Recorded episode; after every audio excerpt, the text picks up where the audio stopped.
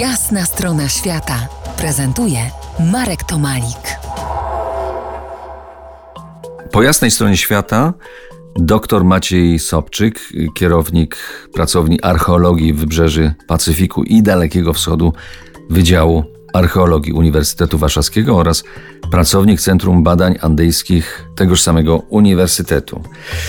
Rozmawiamy o badaniach w południowym Peru. Ludzie żyli na zboczach Koropuny od tysiącleci, jak rozmawialiśmy wcześniej. Góra została uznana przez Inków za świętą i odkryto tam kilka stanowisk archeologicznych, które były przez ciebie, przez was badane.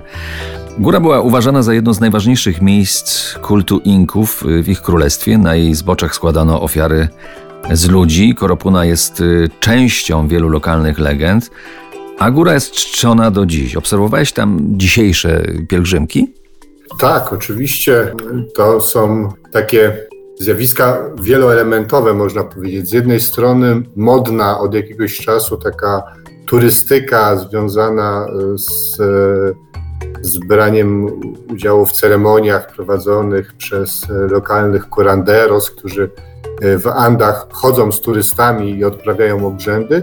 Z drugiej strony, oczywiście, no, społeczność lokalna, która tam mieszka, przede wszystkim pasterze e, należący do grup Tualki i Rio Blanco, którzy mieszkają najbliżej Koropuny, no jak najbardziej mają swoje obrzędy.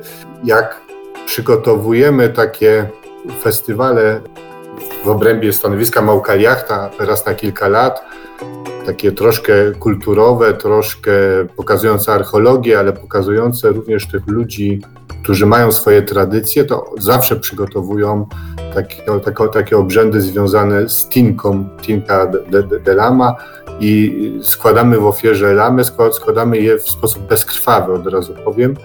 Nikt ich y, nie zabija, są one w sposób symboliczny po prostu oddawane Koropunie. Kiedy tam wracasz? Wracam. Y, no zobaczymy, jak się będzie rozwijała sytuacja. Wspomniałeś o, e, wcześniej o przywódcach e, Ukrainy, którzy wchodzą na szczyty jako element patriotyzmu, czy wchodzili. Dzisiaj, dzisiaj nie muszą wchodzić na żadne szczyty wysokogórskie, żeby wykazywać się patriotyzmem. Prawda? Bez tego są wielcy. Jeżeli wszystko pójdzie dobrze, to myślę, że w połowie roku będę patrzył na świat ze zboczy Koropuny.